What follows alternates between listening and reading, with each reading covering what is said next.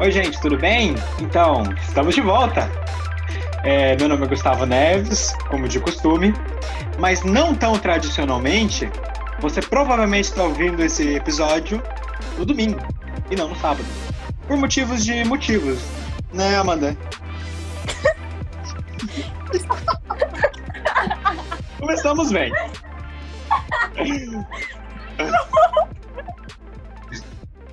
Começamos muito bem. Muito bem, gente. Eu sou aquelas crianças que se tu troca um ar na conversa, já não sei. Mas o que falar, tá? Eu concordo.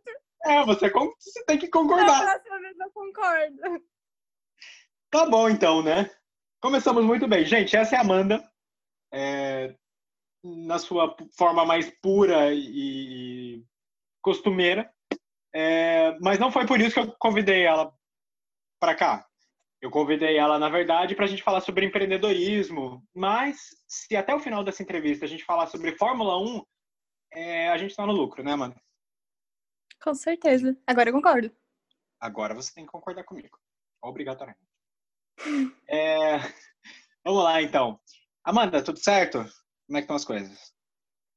Radiante, eu diria. Porém nervosa. Muito nervosa. Tá bom, tá bom. É, a a galera que eu convido geralmente fica assim, mas conforme vai a gente vai conversando, vai fluindo e o, o nervosismo vai virando sinceridade. Que não vire sincericídio. Mas enfim. Amanda, eu convidei você aqui, como eu tinha falado antes, para a gente conversar um pouquinho sobre empreendedorismo, já que, para quem não conhece a Amanda, é, ela é uma influenciadora, assim como muitas pessoas hoje são dentro das plataformas né, das redes sociais. É, enfim, essas pessoas utilizam, assim como a Amanda, de principalmente o Instagram, para demonstrar, aliás, é, expor um trabalho e um trabalho cada vez mais frequente nessa plataforma, que é o de maquiagem. Não é mesmo? O de maquiagem de moda, aliás. Eu tô sendo muito redutivo, Amanda. Se você quiser me corrigir, fica à vontade. Vamos deixar assim. Tá bom. Se eu falei alguma coisa errada, então a Amanda provavelmente engoliu a seco. Então, a primeira coisa que eu queria conversar aqui contigo é- o seguinte: da onde que veio a ideia de pegar, fazer algo e, e- e, assim é, sair da tua zona de conforto, te expor e colocar o teu trabalho na rede para o público? Então, na verdade, eu não escolhi trabalhar desde o princípio com empreendedorismo na internet, porque quem me conhece sabe que eu sou muito mais de escrever do que falar. Mas aí surgiu a oportunidade de representar uma loja e, meu Deus, minha primeira reação foi falar: cara, eu faço, mas eu não vou aparecer nos stories, eu não vou aparecer falando de forma alguma. E a partir daí só foi. Agora eu conto as minhas piores vergonhas nos stories. Tá certa você. Você expõe e você não esconde nada. Tá bom. Mas uma coisa que você comentou agora é a tua personalidade. Claro, quem conhece você, a gente que é seu amigo, a gente sabe que é, realmente você é talvez melhor escrevendo do que falando. É, você talvez seja mais introvertido do que extrovertido. Então, como é que isso vigorou na hora de desse processo de você, desde lá do começo, é, participar desse, desses trabalhos e com receio até o momento de agora, de hoje, em que hoje a gente sabe que você expõe, você faz vídeo, você fala, né? Você está sempre lá nos stories, conversando, interagindo com o pessoal. Então, como é que foi essa trajetória desde o começo, com esse conceito de que, ah, poxa, não, né, não, não, não é para mim até agora? Então, como tu falou, é fora da minha zona de conforto. Então, se tu te expõe a uma atividade que é algo difícil para ti, tu acaba acostumando com o tempo. Claro, obviamente levou alguns um tempo, até menos do que eu esperava, mas eu acabei me soltando e agora tá bem mais cotidiano do que eu esperava que um dia fosse se tornar. Sim, sim. E, e agora virou teu trabalho mesmo, né? Virou, vamos dizer Virou assim, coisa virou- séria. É. É, você virou, virou coisa séria. Tanto é que agora há pouco você estava você tava comentando comigo que você estava fazendo um, um trabalho em cima disso, né? Sim, exato. Exato. É, então, pensando nisso, pensando nessa zona de conforto, aí eu estava pensando comigo aqui, poxa, tem tanta gente pós-pandemia que às vezes foi né, mandado embora, ou às vezes, enfim, não está nas condições mais confortáveis, e aí teve que puxar para o seu lado empreendedor, assim como você fez, né? Puxar para o seu lado criativo. Como é que a pandemia fez? Né? Como é, como é, qual foi o efeito dela para você? Então, é só tu analisar o tipo de divulgação que se fazia antigamente. Por exemplo, ah, eu quero vender cosméticos. Antigamente, tu ia de casa em casa oferecendo tal cosmético. Agora é muito mais eficaz, dá muito resultado se eu colocar nas minhas redes sociais que eu estou usando, eu contratar uma influenciadora para dizer que ela está usando e mostrar o produto, mostrar como ele é bom, se ele for bom, né? Porque trabalhamos com realidades. Claro. E vai ter um efeito muito maior entre as pessoas e levar eles a comprar do que tu levar de casa em casa. E Entendi. isso foi algo que tá dentro dos nossos padrões de, na pandemia, né? Sim. É, e assim, é menos agressivo, né? Porque assim, stories é uma coisa que você passa todo dia, você pega, acorda, vai lá no celular e olha os stories da galera. Porque é uma coisa rápida, é uma coisa que é fácil de você divulgar. Então, quando você vê uma influenciadora falando bem de um produto, não parece tão comercial, né? Não parece aquela, com aquela carga, ah, é uma propaganda, né? Exato. E fica o quê? Tu acaba criando uma confiança na pessoa. Tu acaba tratando ele mesmo como se fosse um, te... um amigo teu, por mais que tu não tenha contato com essa pessoa e a confiança aumenta e te leva a comprar o que, aquilo que a pessoa indicar. Perfeitamente. E é esse o significado da palavra influencer. Porque não é só é, um garoto propaganda, uma garota propaganda. É uma pessoa que influencia. E, e isso é muito louco de pensar, né? Porque é, a gente falar ah, influência, ah, né? Qualquer menina bonita aí que fica passando maquiagem no stories e enfim. Não, é uma pessoa que está lá para influenciar a opinião das pessoas que seguem ela. Não é por nada que ela está lá, né? Não sei se você já sentiu esse esse choque assim, poxa, eu sou uma influencer e o que eu estou falando vai influenciar as pessoas que eu estou, que estão me seguindo. Sim, com certeza. E algo que a gente pensa muito, até eu pensava antes de trabalhar com isso, é que era, sei lá, a menina resolveu, acordou, gravou uma vez e então postou. Mas óbvio que não é isso. Tu passa tardes gravando e aquilo é algo sério, porque agora é teu trabalho. Sim. Não é só mais um rostinho bonito na internet. E sim todo um esforço, todo um trabalho e todo um crescimento em cima da não não só da tua imagem, mas muitas vezes assim, não adianta você usar bons produtos, né? Ter um, ter um rosto bonito, enfim, mas não ter lábia, não ter jeito para gravar, não ter jeito para falar. É, e, e, isso é uma coisa que você só consegue com o tempo, com perseverança, né? E muito interessante que tu falou, que é muito relacionado à tua imagem. Então aí que entra o negócio da honestidade, né? Se tu indica um produto que tu sabe que é ruim, as pessoas vão comprar e vão ligar automaticamente aquele produto à tua imagem. Depois tu talvez possa mostrar um produto que é maravilhoso. Daí a pessoa já vai relacionar, como tu tinha dito, feito uma falsa propaganda, que aquilo não é bom. Que não vai ser tudo que tu tá demonstrando. Então, é algo que trabalha muito com a... é uma responsabilidade muito grande de estar tá divulgando um produto porque isso vai ser relacionado à tua imagem como pessoa, mesmo fora do teu trabalho. Sim. E, e aí é que tá. E, e, aí eu vou te fazer uma outra pergunta.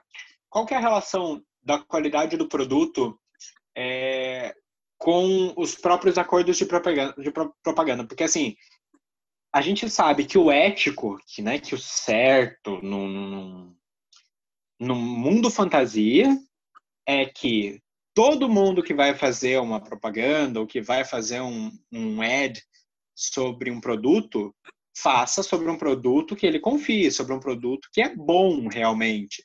Mas a gente vê muita gente fazendo propaganda de produto ruim. Por hum. simples interesse. Como é que é a tua relação assim com a, com a qualidade dos produtos que você faz é, essa divulgação? Então, nós temos esse esse ponto, é algo que até a gente tem no Media Kit, que é o nosso currículo virtual, né? Que vai. Só um minuto que eu vou ter que mandar meu pai calar a boca. a gente tá gravando, por favor.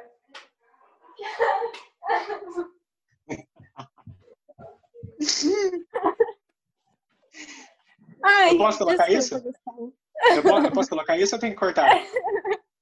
que você ouviu meu pai cantando as batatas da terra. Pode.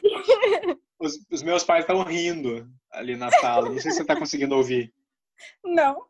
Ah, tá. Então, beleza. Mas você Menos conseguiu mal. ouvir meu pai cantando? Uh, bem no fundinho. Só uns dois segundos. beleza. Voltando. Onde é que a gente estava? Media Kit. Media Kit.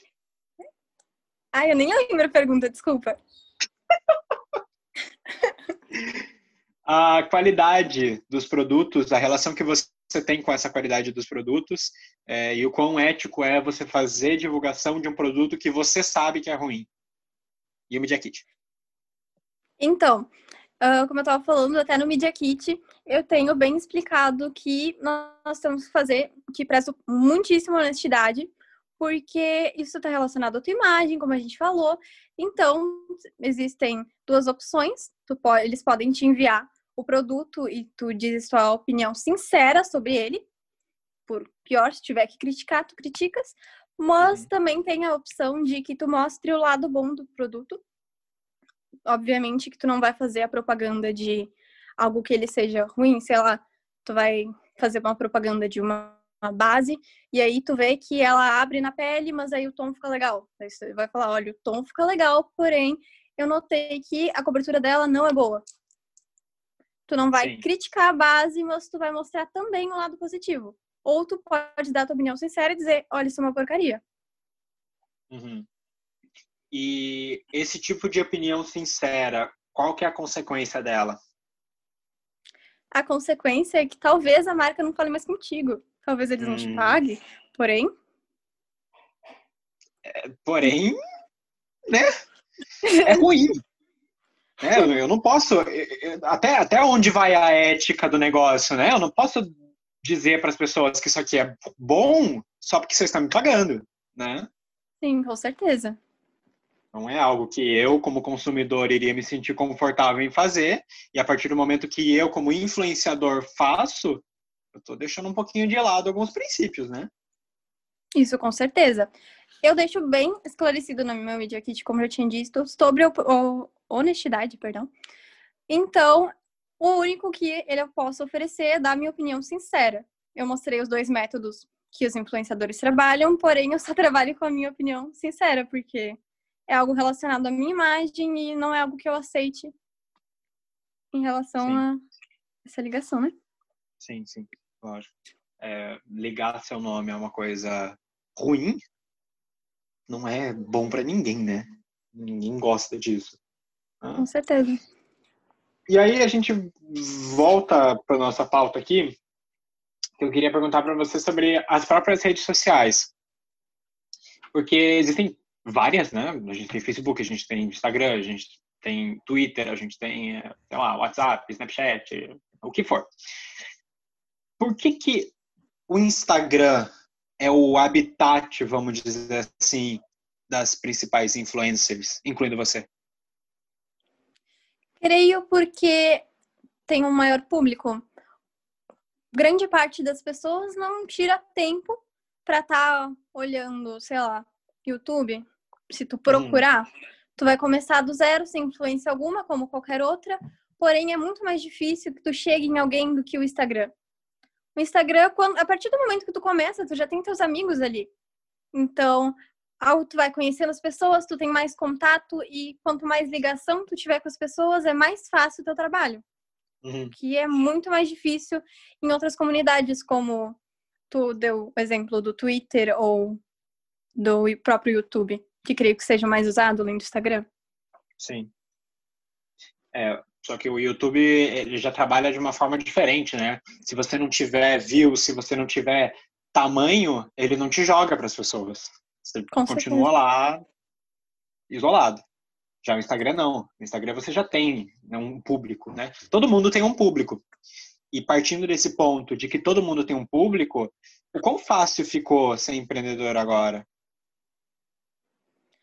Então, como a gente tinha notado, tu já começa com os teus amigos, eles já confiam em ti. É muito mais fácil que tu comeces o Instagram e algum amigo do teu amigo veja e assim tu vá crescendo, tu vá conhecendo pessoas novas, do que fazer alguém olhar um vídeo de 15 minutos apenas tu falando lá no YouTube Sim. de algo que provavelmente nem vai chamar atenção. Então, precisa, acho que um grande diferencial para que tu chame atenção o tempo todo no YouTube, que a pessoa consiga ficar presa todo o tempo de um vídeo. Enquanto o Instagram é um aplicativo que tu entra todo dia, querendo ou não, é costume nosso. Sim. E, e a pessoa que ela entra todo dia, e, e a maioria das pessoas que entram no Instagram, elas entram, sei lá, umas duas, três vezes a cada hora. Então, quando você tem lá, por exemplo, uma live, quando você tem stories, quando você tem um vídeo do IGTV, essas coisas, elas prendem muito mais atenção. Igual você falou, no YouTube, é, o algoritmo ele trabalha de um jeito mais difícil. Ele é mais chato, ele é mais exigente, a monetização é mais chata. Então, você tem um tipo de conteúdo para uma rede e para outra você tem um conteúdo muito mais fácil, muito mais rápido, muito mais a pronta entrega, vamos dizer assim, Com que certeza. atrai, é mais fácil, é mais fácil, é mais acessível, né? Não sei se você sente isso. Sim, com certeza. É bem óbvio. É, é, é um podcast feito de perguntas óbvias, Amanda. Eu, eu não queria que você deixasse isso claro, porque daí a audiência ela vai saber que é uma entrevista ruim, porque são perguntas óbvias. Você acabou de destruir o podcast em dois segundos. Muito obrigado, Amanda. Obrigada. Se você soubesse a luta que foi pra gente conseguir gravar isso, eu tive que treinar tanto pra poder destruir o reticências. Você destruiu reticências em dois segundos. Eu, eu já não tenho nem mais ânimo para falar sobre o nosso assunto, sinceramente. Obrigada. É uma grande honra.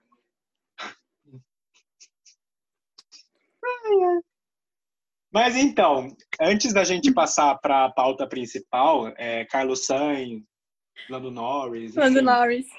a, a pauta principal ela é essa, na verdade. A gente vai chegar em algum momento no Lando certeza. Norris. É, e no Drive to Survive. Por que, que a gente não chegou lá até agora? ah, É, não sei. como é que cada um pode descobrir o seu lado empreendedor? Vamos lá. Então.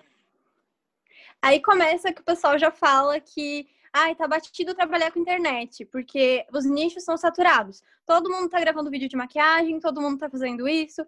Mas se tu pensar, dire... pensar direito sobre isso, tu vai ver que, então, pensa numa faculdade, sei lá, direito. Todo ano tem pilhas de pessoas formadas em direito. Mas o pessoal não deixa de cursar direito. Sim. Porque, por mais que tenha outras pessoas, o importante vai ser tu ser autêntico e memorável nesse tipo de trabalho. Por quê? Sei lá, tu quer fazer, tu não sabe fazer maquiagem, mas tu é bom fazendo bolo. Tu quer uma renda extra, então tu vende bolo, tu ensina as pessoas a fazer bolo. Como começa? Tu quer vender? Começa. Começa a testar receita, ver os custos, até tu tá pronto. Pode ser que o primeiro saiba tomado, que o segundo saia com gosto de farinha, mas uma hora tu vai pegar o jeito. Então, o importante, em resumo de bolo, não tô falando pra todo mundo ser confeiteiro agora, porém, Até porque vai É. saturar o nicho dos confeiteiros. com certeza, começa a fazer, começa a testar, faz no que tu for, não precisa ser maquiagem, já que todo mundo tá fazendo.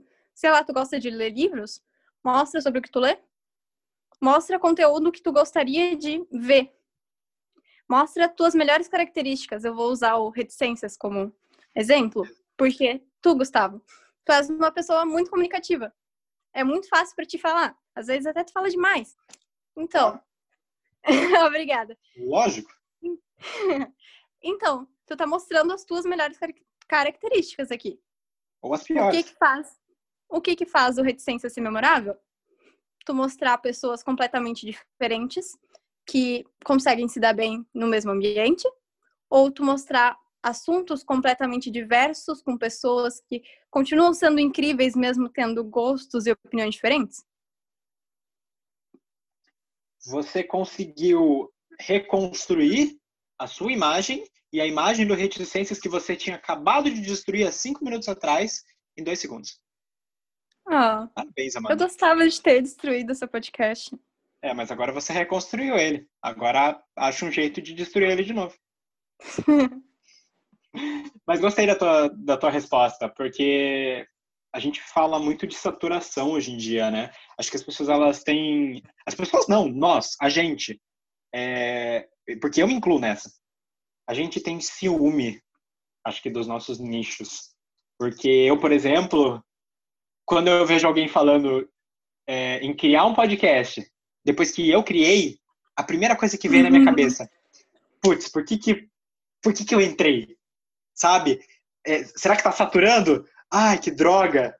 Será que agora que eu entrei vai saturar? Sabe? É, é esse tipo de coisa que a gente pensa. Sim, e... com certeza. Eu sinto Sério? demais isso. Porque quando tu tá um nicho que enorme que cresceu na pandemia, poxa, nós não podemos dizer que tem algum outro nicho que cresceu tanto quanto maquiagem e moda nas redes sociais, como realmente não tem nenhum. É. Então, daí tu pensa em fazer um conteúdo legal, tu organiza tudo e tu entra no Instagram e outra menina já fez. Daí tu pensas, poxa, eu não vou fazer também porque eu vou estar imitando ela. E então é muito difícil ser original. Por isso tem que. É fácil desistir quando tu começa a ser empreendedora, ser influencer. Mas com o tempo pega jeito. Lógico. É, é, claro que são coisas diferentes, né?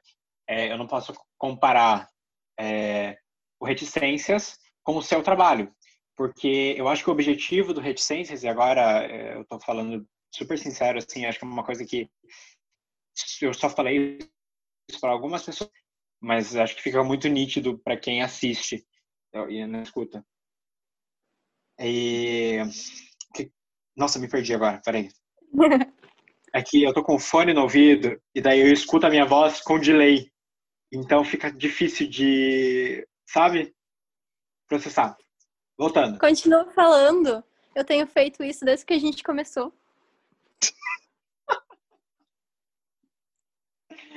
Enfim, vamos lá. É, o objetivo do Reticências, desde o começo, para mim, é, foi fazer um podcast, fazer entrevistas com pessoas, amigos, pessoas próximas de mim, é, que eu acho que se dão bem assunto X, assunto Y, enfim. E para quem? A, a, a resposta para essa pergunta é interessante. Para quem? eu gosto de fazer o reticências e penso em fazer o reticências para as pessoas que eu sei que vão ouvir. Meus amigos, meus conhecidos, é, sei lá, pessoas que vão ver meus stories, sei lá. Até porque as minhas redes, né, meu Instagram, por exemplo, é privado, então não tem muito para onde correr. É, meu Twitter já é público, meu status é só para quem é meu contato. É, então, para chegar a muita gente, é, eu tenho que ter uma outra abordagem e não é isso que eu quero no momento. Né? Eu, eu, eu queria fazer uma coisa para quem eu conheço, para os meus amigos e para que os meus amigos sentissem que é para eles, que é para eles ouvirem. É, já o seu trabalho é diferente, já o seu estilo de divulgação é diferente, porque para você o importante é, é você chegar em mais pessoas, você chegar é, em mais olhos e as marcas que você divulga também estão interessadas nisso. Então, é uma outra pegada completamente diferente, né? Sim, com certeza, completamente. É, e, e aí a gente volta ao assunto da facilidade que é divulgar é, E aí eu começo a, a pensar que se todo mundo fizesse alguma coisa, é, parece retórico, né? Parece repetitivo, mas assim, se uhum. todo mundo arranjasse, sei lá, agora eu vou começar a fazer é, arte digital, agora eu vou começar a fazer podcast, agora eu vou começar a fazer né, coisa de maquiagem. Se todo mundo começasse a fazer alguma coisa, todo mundo iria conseguir é, alcance? Todo mundo iria conseguir engajamento? Ou tem alguma coisa que faz uns melhores que os outros? Outros. Eu creio que volta naquilo que a gente falou de ser memorável, ser autêntico, porque às vezes tu acha que, porque tu sabe fazer, que tu vai, vai ser interessante para as pessoas olharem. Mas de repente tu. Não é que tu seja uma pessoa chata, mas não é legal assistir. Tô fazendo tal coisa, talvez não seja exatamente aquilo para que. Meu Deus, eu me perdi. talvez não seja aquilo que todo mundo vai gostar, enfim. Você tem que ser Sim, autêntico. talvez tu te darias muito melhor em outro nicho que tá completamente fora do que tu costuma fazer, sabe? Uhum. Então isso vai para todas as outras meninas que estão no nicho de maquiagem, tá? É, isso é indiretamente a Amanda pedindo passagem e pedindo mais espaço para que vocês se retirem desse nicho. Ouviram? é isso mesmo, Amanda? Com certeza. Depois de destruir o podcast, reconstruir, agora, eu destruo a minha imagem, depois eu reconstruo. É, agora você vai destruir o trabalho das outras influencers. É, destruir a minha imagem. É. Não, que horror. Mas eu dou apoio às influencers menores que eu tenho conhecido, todas que eu tenho conhecido, porque quando tu começa é quando tu mais precisa de apoio. Por quê?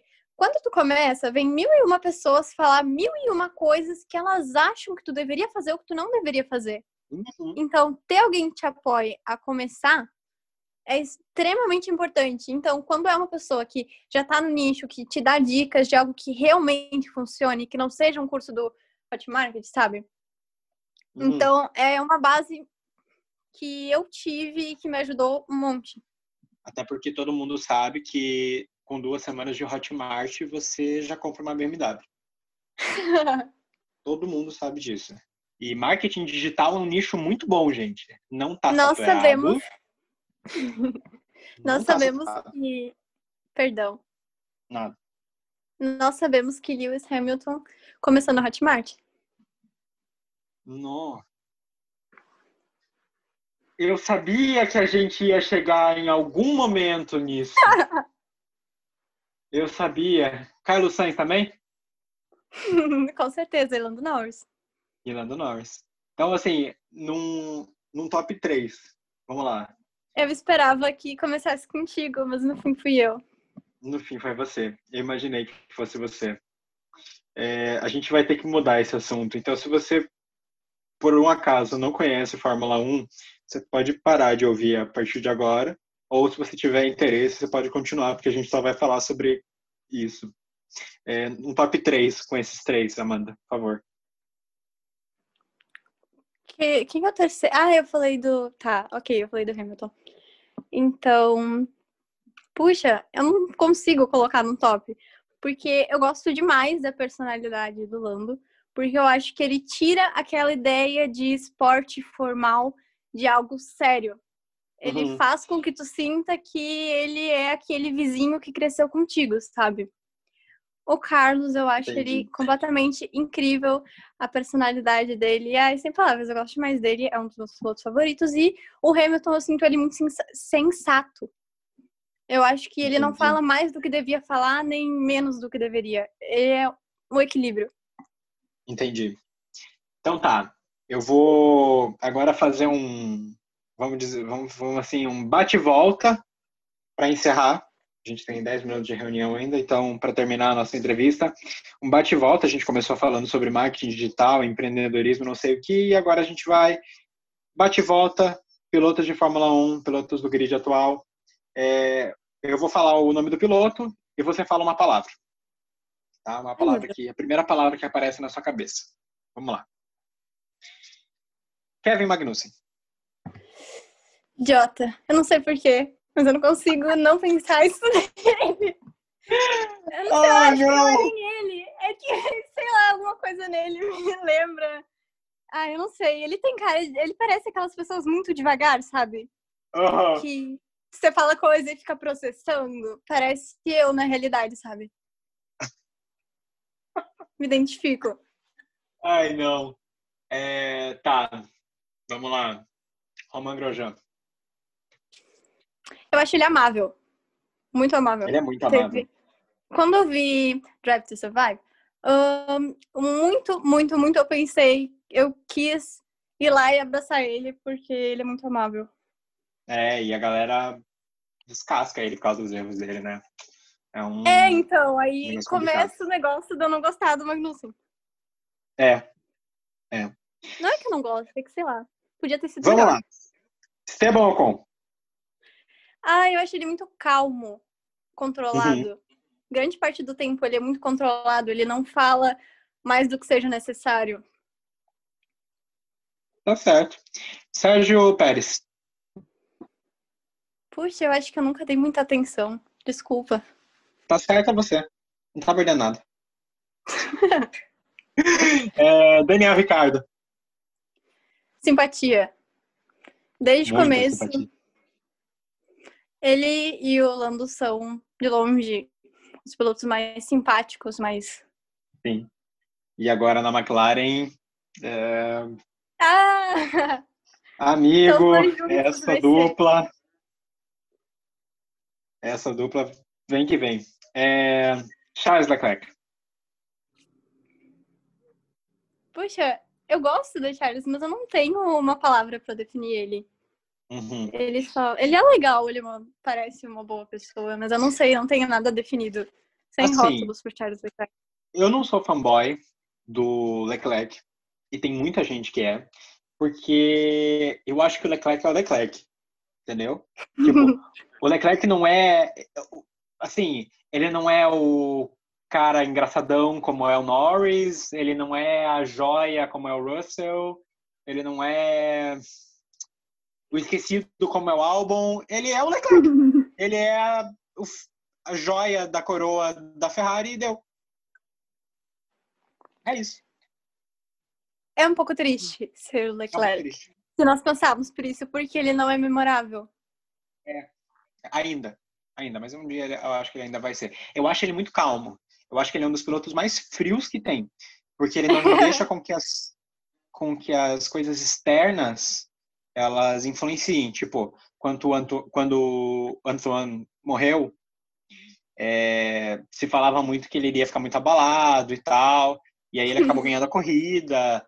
É, ele ganhou uma corrida também, acho que quando um tio dele morreu. Uma coisa assim. Lembro, eu lembro. É, Eu não É. sei se é assim que pronuncia. E aí, mas tipo, ninguém sei. sabia. Então, assim, ele é um cara bem ali, sabe? E agora que Ah. você mencionou o Antoine, novamente eu quis abraçar o Pierre, porque. É, Uau. eu ia falar do Pierre.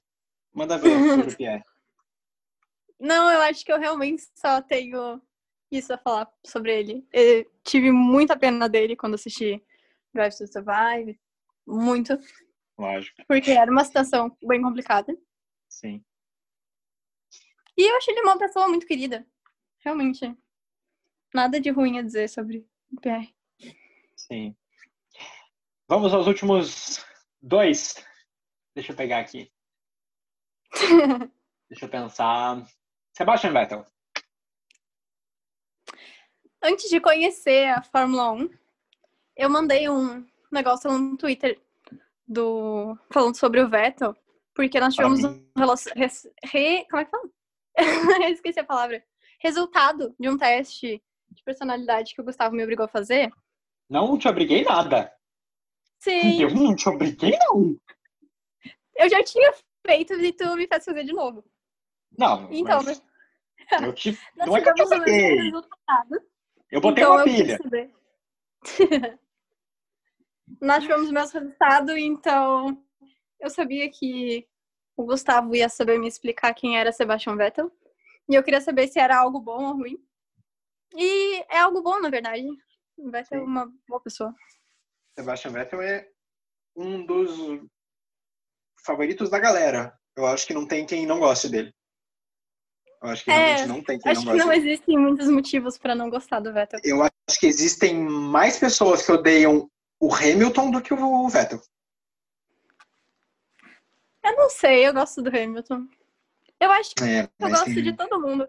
Eu percebi que eu não consigo ficar triste assistindo nenhuma É, eu- corrida, porque eu também não. eu quero que todo mundo ganhe. Na verdade, eu quero amontoar todos eles no pódio.